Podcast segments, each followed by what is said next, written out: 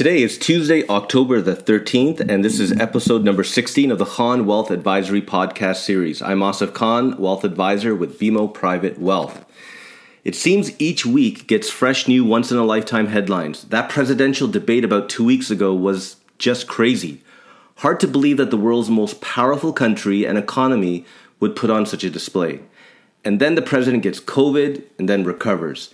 If I were a conspiracy junkie, I might guess that this was planned, especially on the heels of Trump declaring a vaccine being available and to be administered by the Army, all before the election. However, I digress. So, for today's podcast, I thought I would just ask if the current markets are risky, volatile, safe, or in a bubble.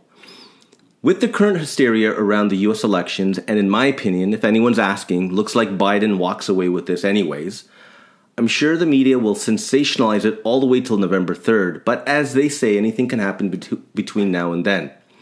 So, with the backdrop of the election issue and rising COVID cases, and does the vaccine actually come, and how do we inject everyone quickly and produce, store, and distribute it, and stall talks in the US about additional stimulus, how do you define risk? Most people that I ask to define risk will say something along the lines of, I fear I will lose my money. So, risk can be defined as a permanent loss of capital or your money just goes to zero. So, think of all the market's fear moments in recent history. And we'll do it in reverse order.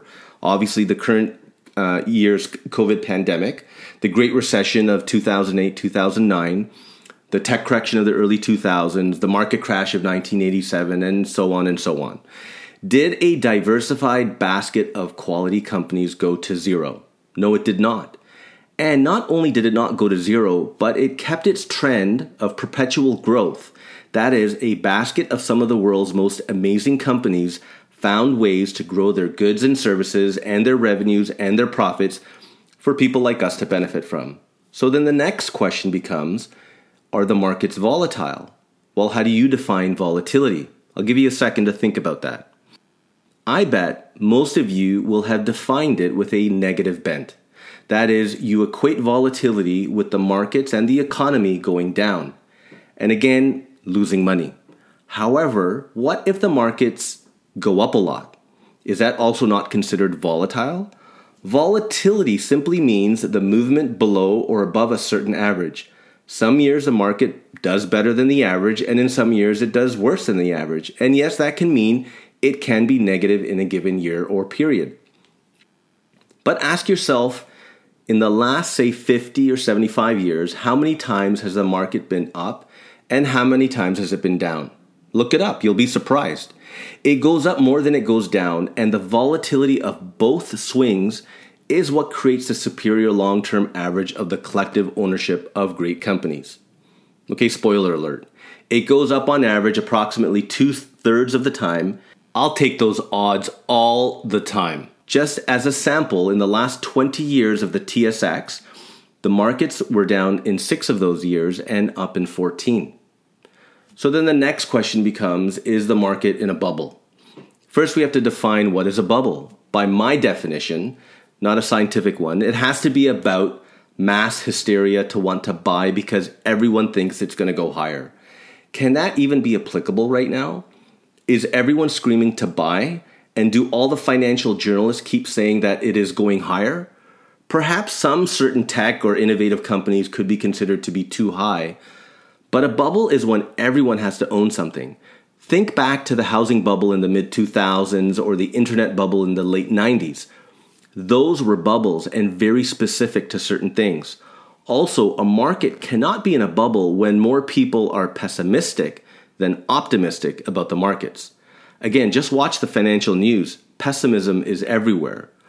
All the media is reporting on is stuff to get us really worried.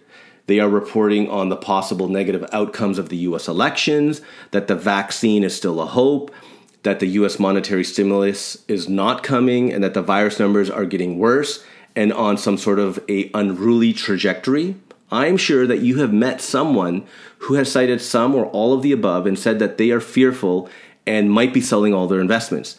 Then ask yourself how many are beating the drum of potential positive catalysts? Almost no one. My guess is that with possibly the best quarterly earnings we have ever seen about to be reported, a sleeper of a US election. Yes, again, I'm calling for an easy Biden win, a vaccine. Actually, no, make that many vaccines coming to the market over the coming months, possible additional monetary and fiscal US stimulus, and a hopeful slowdown of the second or third wave of COVID. Maybe with all of this, the markets get excited. And what happens when most of the public eventually gets the vaccine? Will most of us not want to get back to our old normal? Book our next vacation and get on a plane that goes anywhere, go to the busiest restaurant we can find, have two dozen family members over to your house for dinner and give out high fives to everyone you see. And we have forgotten that consumers on average have more savings now than they did pre COVID and are paying less for their borrowings. This adds up to more firepower for the economy. And then there's all that cash on the sidelines in the market, which is now a record near or greater than 5 US trillion dollars, which is probably going to want to benefit from some of those wonderful companies that I talked about and their dividends versus buying GICs at 1% or less. Maybe, just maybe, then we get some crazy volatility, which is, of course, the positive kind. Having said all of that, I probably have to end or provide a disclaimer. Make sure you speak to your financial professional before making any investment and retirement planning decisions. And in case you don't have a wonderful financial planner, you can give us a shout. As you've come to know, we are long term investors, wealth advisors, and we are long term optimistic. Whatever happens for November 3rd, and when and how quickly we get a vaccine, and rising or falling COVID numbers, all of these will be issues that eventually will be in a distant memory. Please remember that. In closing, I'd like to share a quote from Warren Buffett. He says, Risk comes from not knowing what you are doing. And as a bonus, here's a second Buffett quote Someone is sitting in the shade today because someone planted a tree a long time ago. Here's our corny joke of the week Why did the student eat his homework? Because the teacher told him it was a piece of cake. Thanks for listening today. Call us anytime with your questions or comments or general counsel. My number is 416 725 9133, and Austin's number is 416 709 7879. This is Asif Khan signing off. Be well and have a great week.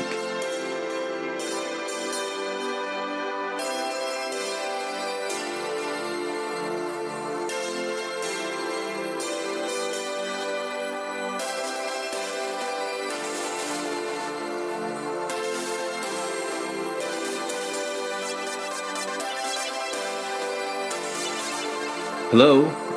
Are you still listening? Well, hello again. Looks like the summer is over and the fall chill is upon us. Let's hope that we get some warm spells between now and December. Would be nice to get out in the backyard and just enjoy some warm weather.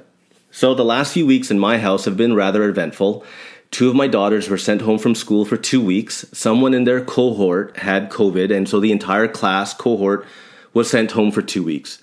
We had to quarantine them in the basement we called and booked COVID tests, which we got. They both came back negative, and both are now back in school. They did have to stay in the basement for two weeks, but I was tempted to keep them there, actually, for the whole two weeks, but they had to come out before. But thank God they are okay, and that it appears that their entire classmates are okay too. I also may not have had the chance to tell all of you because of the lockdowns, but I did have a fourth daughter. She's 10 months old now. All she wants to do is stand and try to walk. She wants no part of crawling. Be well, everyone, and talk again in a week or two.